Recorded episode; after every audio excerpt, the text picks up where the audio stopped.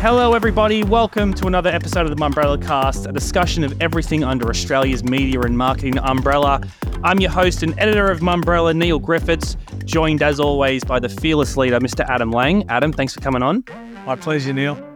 And we're also joined today by Mumbrella's deputy editor and I guess guest contributor to the podcast, Mr. Nathan Jolly. Nate, thanks for coming on. Thank you for having me. It's uh, it's a very big morning. for some reason, always usually is the case when we record the Mumbrella cast. Um, we'll kick it straight off, gentlemen. The news came through this morning. Woolworths CEO Brad Banducci is resigning. He will be officially leaving at the end of August. Um, before we get into the hows, the whats, the wheres, the whys, Adam, your thoughts straight off the bat.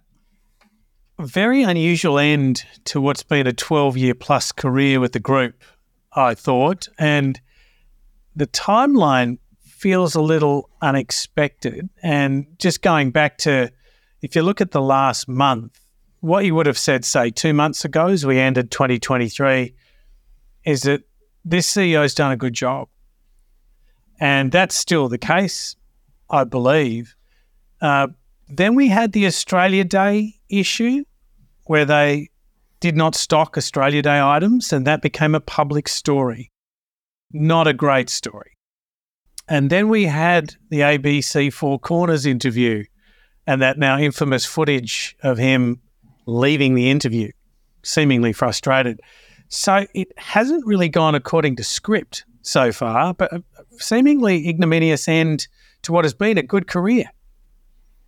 So we got this up this morning, or Nathan, rather, you wrote the story. Um, you know, you and I were there covering all the Australia Day noise when it was happening early Jan. Um, Brad Banducci kind of went on a little press tour.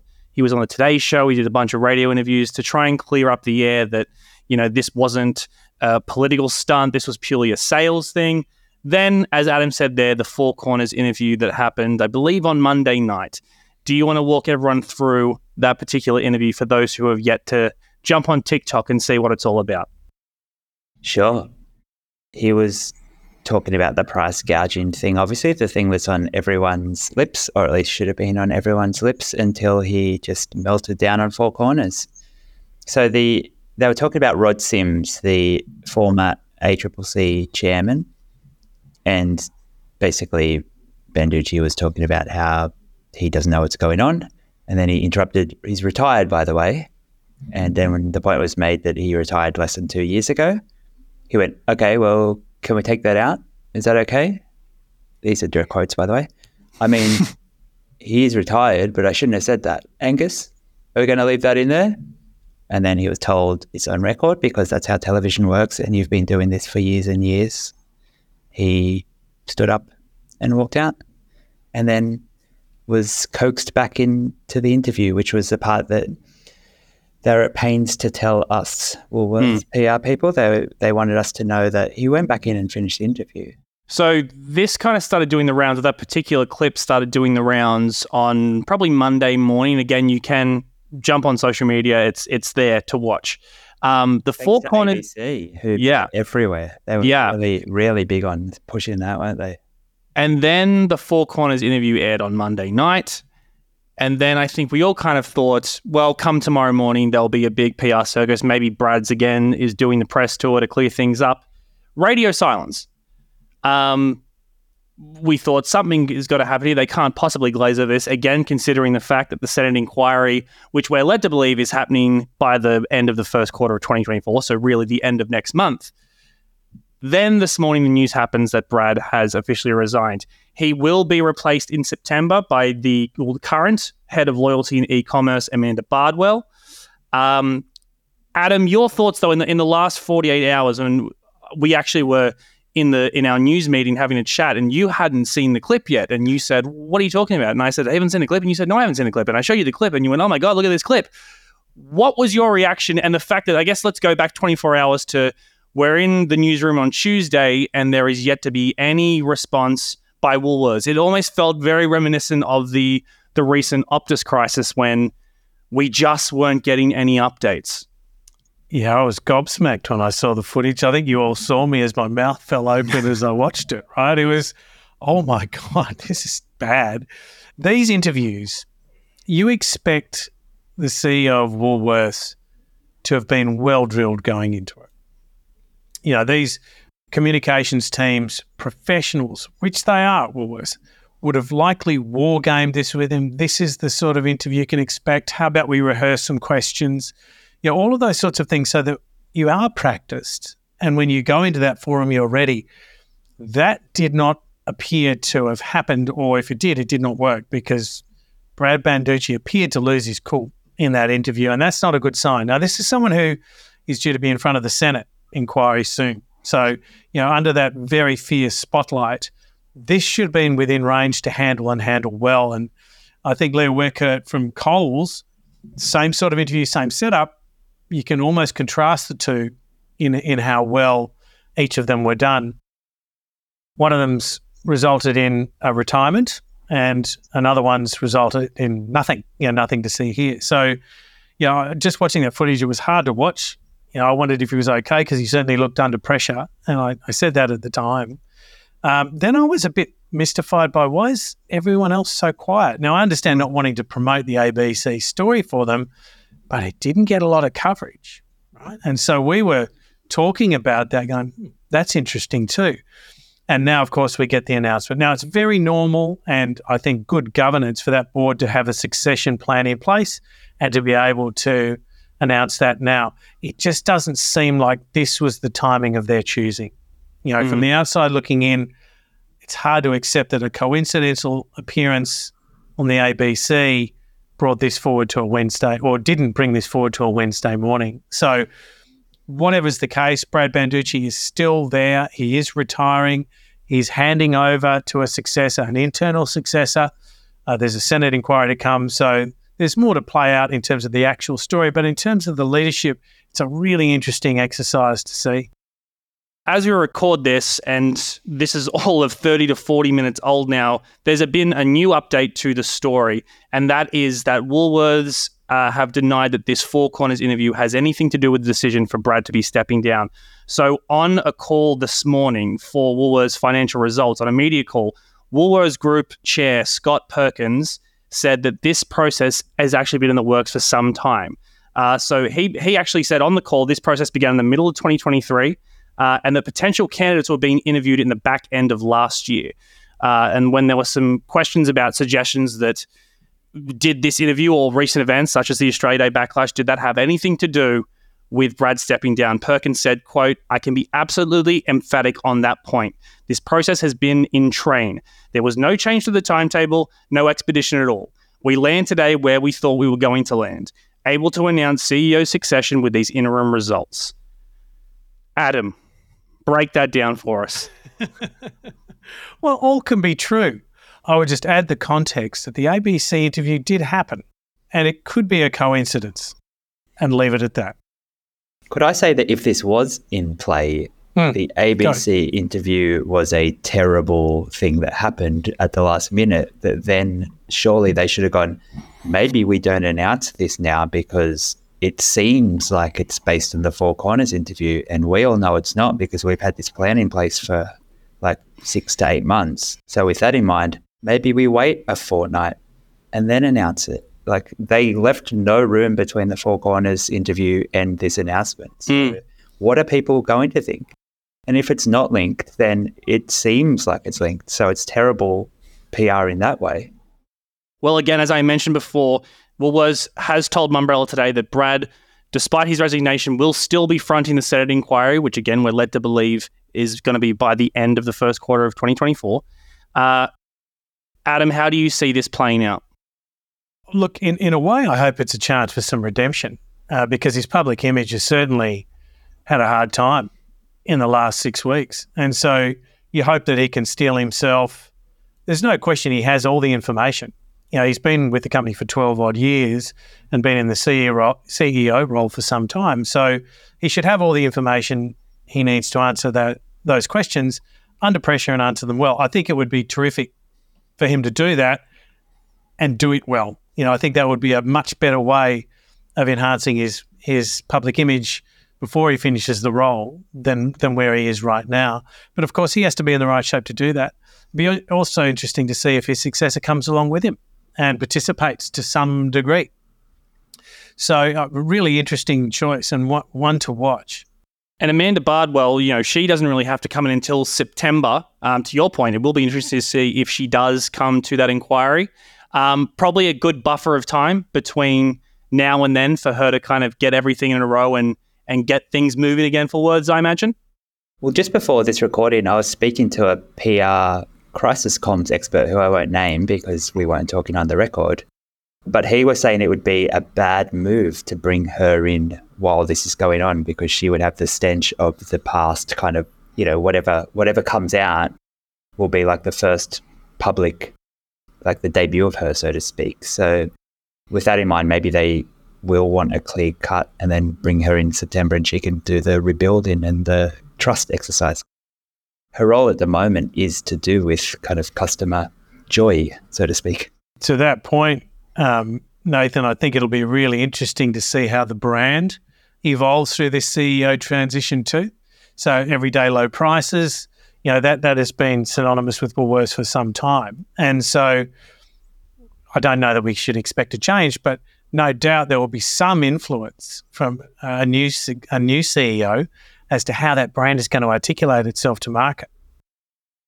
Well, no doubt there will be Many more updates about this uh, over the next week and coming months as we get to the Senate inquiry. Again, check out mumbrella.com.au for the full coverage of the Woolworths Brad Banducci saga. Stay where you are. We'll be right back. Welcome back to the Mumbrella cast with myself, Neil Griffiths, Adam Lang, and Nathan Jolly. Nath, I'm going to let you lead this segment because you sat down with one Professor Mark Ritson at last week's Herd Conference. Of course, the CRA's uh, annual Herd Conference. Uh, it was held at the Ivy in Sydney. I was there for a little bit of it, and you were there for a little bit of it. And you spoke to Mark Ritson, who was really, at least from my perspective, the person that everyone was talking about post event. Did you get the same vibe? Yeah, absolutely. He was by far like, he ended it with a bang. He told me, like, afterwards. So his whole premise was that basically if you add just a little bit of radio into your marketing budget, and the number that he worked out was 11%. So if you allocate 11% of your marketing budget overall to radio, the effectiveness of the entire campaign will double. And he did this by going through all these Effie Award nominations, like basically anyone that's put their thing forward. I think since 2018, he said, but he had like some decent data and analyzed all those and found that the ones that, well, the ones that had radio compared to the ones that had no radio, immediately we had 13% on average better results. It's all it's all to do with this um, excess share of voice thing, which is way too complicated to get into. Read the article on Mumbrella where it's all explained on there. But he was saying that when he pitched the idea to CRA, he was a bit surprised because the whole premise is radio is the sidekick. It's not the main player. It's not where your main budget should be going. And for him to, he's at a conference that's trying to sell radio advertising, and he's basically going, "Look, you don't really need to focus on it. Have some." Like that. Mm. He thought that would be a tough sell, but he was surprised at how well it went across. And I think it is because radio, as he says many times, they're not flashy. They're not trying to be like a big digital campaign. They're not trying to take lead, but people listen to radio and they absorb it in a more subconscious way. And so even if they, like use the example of Uber Eats campaign, how if you think about the Uber Eats campaign, no one's thinking about the radio spots. Yet the radio spots were there and were frequent and did drive the success of that campaign. Mm. And uh, you mentioned there, Nate, you can read the article on mumbrella.com.au right now, and we will actually share some audio from that in a second. But Adam, I just want to come to you for a minute because – given your you know amateur background as the former head of Macquarie Media and radio, what what's your opinion on you know the the eleven percent in radio advertising? Has this been is this a new discovery? Has this been something that you've kind of heard about for some time? I think the premise, as in it's a val- audio is a valid part of your marketing mix, has been around for a long time. and I'm a audio enthusiast. You know, used to work in radio, now work in digital audio podcasting as you do, Neil, and as we do here at Mumbrella. It, you know, I'm an enthusiast for audio, and so I'm also a fan of Ritson. Right, so this is a very dangerous spot to be in. That I am a fan of the medium and a fan of Professor Mark Ritson. He is a very forceful protagonist, right? He's he's smart. He does his research. He's very articulate and compelling on stage. And so, Nathan, I think you've covered the content really well in the article.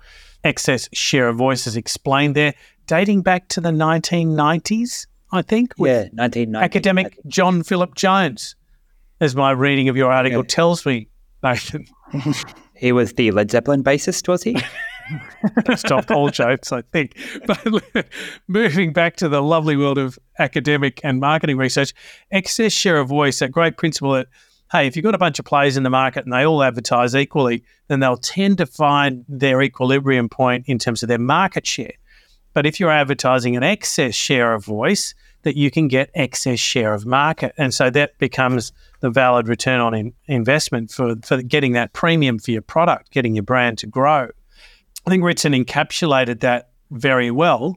And then he did this great, almost gimmick of it, radio being a sidekick, you know, like Batman with Robin, that they frequently do the heavy lifting, but they're a bit more humble about it. So I, I think that's a good uh, and appealing way to think of radio as part of your, your marketing mix. Nath, in the conversation you had with Mark, um, he was speaking a little bit about clients who are coming with unrealistic or unreasonable expectations of growth. And you shot back with Krispy Kreme being the the good example of that.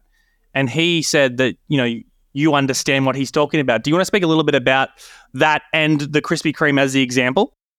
Yeah, so he was basically saying, as Adam just explained, like the formula is clear for this kind of.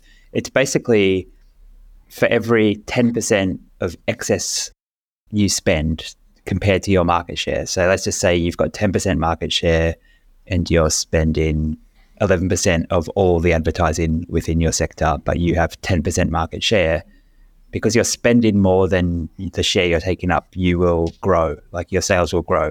And it's like, so for every 10%, you should grow market share by 0.5% annually. And he's saying that's the thing that's been proven. Marketing science is bullshit, except for this. This one seems sound. And he said, but there's so many people, clients that'll come in, they won't want to spend that much, but they'll still want to grow and they'll use the example of like Krispy Kreme where they didn't have to advertise and everyone like they want this kind of viral word of mouth thing. It's like when do you remember when Facebook started growing big and then suddenly every company was going, okay, so we're just going to make a viral video and it's just going to go viral. And it's just like, well, it's not a thing you can just click. It's not an option. Mm. Like, and he's saying that like those kind of unrealistic expectations, like it's a similar thing. Well, you can read the full feature on mumbrella.com.au right now. But as promised, here's a little bit of Nathan's conversation with Mark at the Herd conference last week. Check it out. So I was interested to hear that you said you don't really believe in marketing principles, marketing laws. I don't believe in scientific marketing, no. Yeah, and why why is that? Is it just because it's we we we we forget our history in marketing. So we've been having a debate about whether marketing is science for about fifty years. Yeah. And the recurring answer is no actually science is a lot marketing, right? Yeah. Marketing science and the idea that we can have these law like principles works at a very, very abstract, rough level. Yeah. ESOV is a good example. But the nature of marketing means it's reflexive, it deals with human behavior. We're not, you know, it's not geology, it's not physics. Do you know what I mean? So there are some principles, but they're principles for bending. You know what I mean? Yeah. So I think when we chase, and the problem I have more as an educator is when we say scientific marketing, marketers freeze up and now think everything has to be so precise, and it's clearly not that precise. You know, um, yeah, we have to remember that too. So yeah, there are certain things. I mean, the closest I get to a scientific law of marketing is ESOV. Yeah, I'm less persuaded by other elements of the marketing science literature. So is it just that that literally has been proven time and time again to yeah true? Yeah, I mean it's it's it depends how rigorous you want your science to be, right? ESOV, I mean, again, the point is when Ehrenberg-Bass published a paper in the Journal of Advertising Research saying basically we accept that share of voice, share of market principle. Yeah. That's a pretty impressive thing because they're not fans of other people's theories. That's a big badge, right? Because they are very, very uh, uh, data driven. And when they're publishing stuff supporting it, that's kind of the ultimate yes. Yeah, it's like undeniable. Oh, It's undeniable. Yeah. Yeah. And, and to be fair, it's been floating around a long time. It's not perfect. Obviously, it's, you know, but none of these laws are. Um, and you mentioned that- that at the top of that, like it's not just a straight forty-five degree No. shoot up, and the top you need less to kind of maintain that monolithic. Yeah, but you you can do less is the point. Yeah. You see what I mean? Like if you're it varies obviously per industry, but remember that work that uh, Data Decisions and Paul Dyson does. There's a famous league table. Dyson looks at what are the biggest drivers of advertising's profitability, and the the biggest one by a country mile is how big is the brand doing the advertising. Yeah. It's a massive unfair advantage. And it's just reflecting that in the curve that if you have a 20% share of a market, you don't need 20% of the share of voice to maintain it. It can be 15% and you'll be fine. And how low could a brand like that take it? Like theoretically, could Coca Cola just stop advertising? And Not, not, not, not forever. I mean, again, Ehrenberg-Bass have done good work on what happens. And the short, in the first year, it, it's surprisingly stable, even in fast moving categories. But within two or three years, things really drop drop off substantially. And the problem is, it's another two or three years to rebuild it again. Do you know what I mean? Yeah, yeah. So maintaining it is the answer. But it each category has a slightly different curve.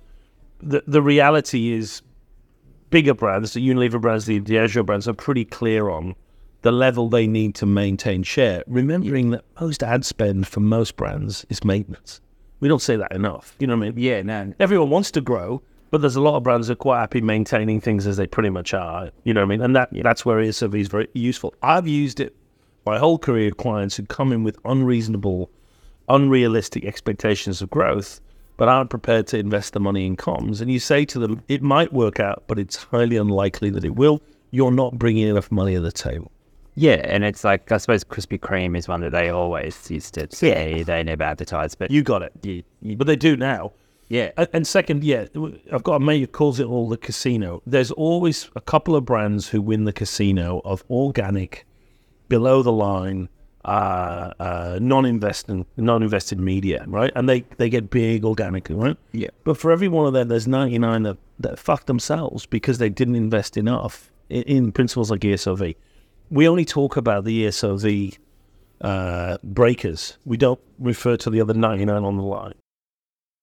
That was Nathan Jolly talking to Professor Mark Ritson at last week's Herd. We do have a bunch of coverage from the Herd conference last week. Uh, there's a great story from Adam Ferrier from Thinkerbell, who gave a really unique presentation. And fun fact, he will be on the one on one podcast series very soon.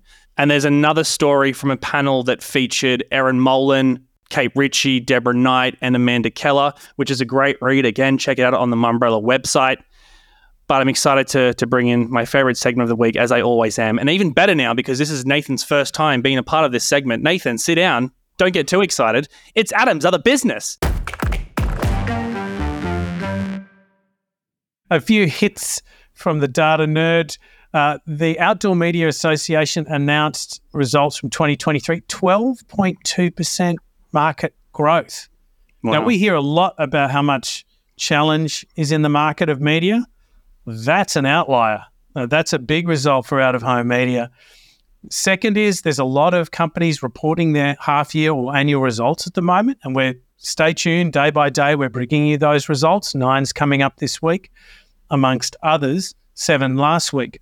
Also, beyond that, we saw that Virgin Airlines, another CEO is to depart, Jayne Hrdlicka, stepping down from Virgin.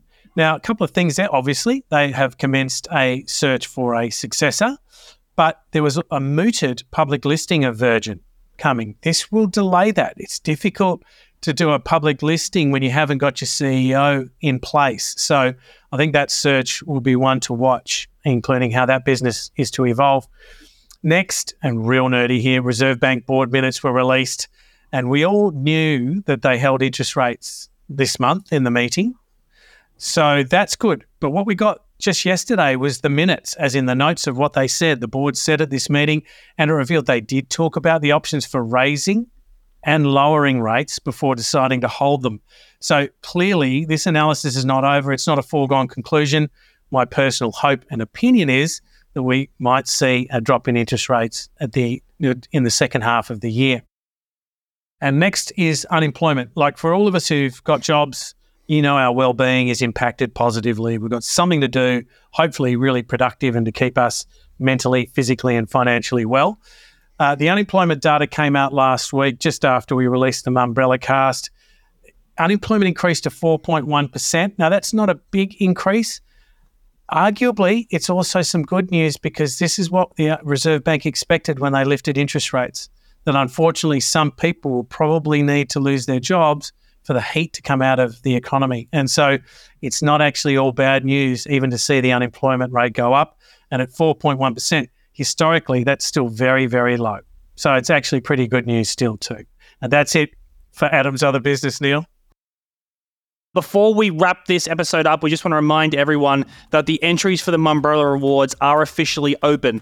The, the first deadline for the awards is Friday, April 5th. Then the final entry deadline is one week later on April 12th. Check out mumbrella.com.au forward slash Mumbrella Awards for that. And also, the full program from Mumbrella CommsCon 2024 has been announced, while the shortlist for the CommsCon Awards have also been announced. You can check that out at mumbrella.com.au forward slash CommsCon. Adam, we had a massive response and obviously a very happy response from the people who have been shortlisted. Yeah, it's, it's great. We see so many nominations come in. It is really difficult to whittle those down to the shortlisted nominations. So thank you very much to everyone who put the effort in uh, to apply for the awards. And to those who are shortlisted, congratulations on getting this far and good luck. That's all the time we've got for today. Thank you for joining me as always, Adam. Thank you, Neil. And Nathan, thank you as always for popping by. We'll see you in two to four episodes. Let's say that. Yeah, sounds good. Thank you guys. And this is the Mumbrella cast. Remember to hit follow and head along to mumbrella.com.au for more info on everything we've talked about today. We'll see you next week. Podcast edit by Abe's Audio.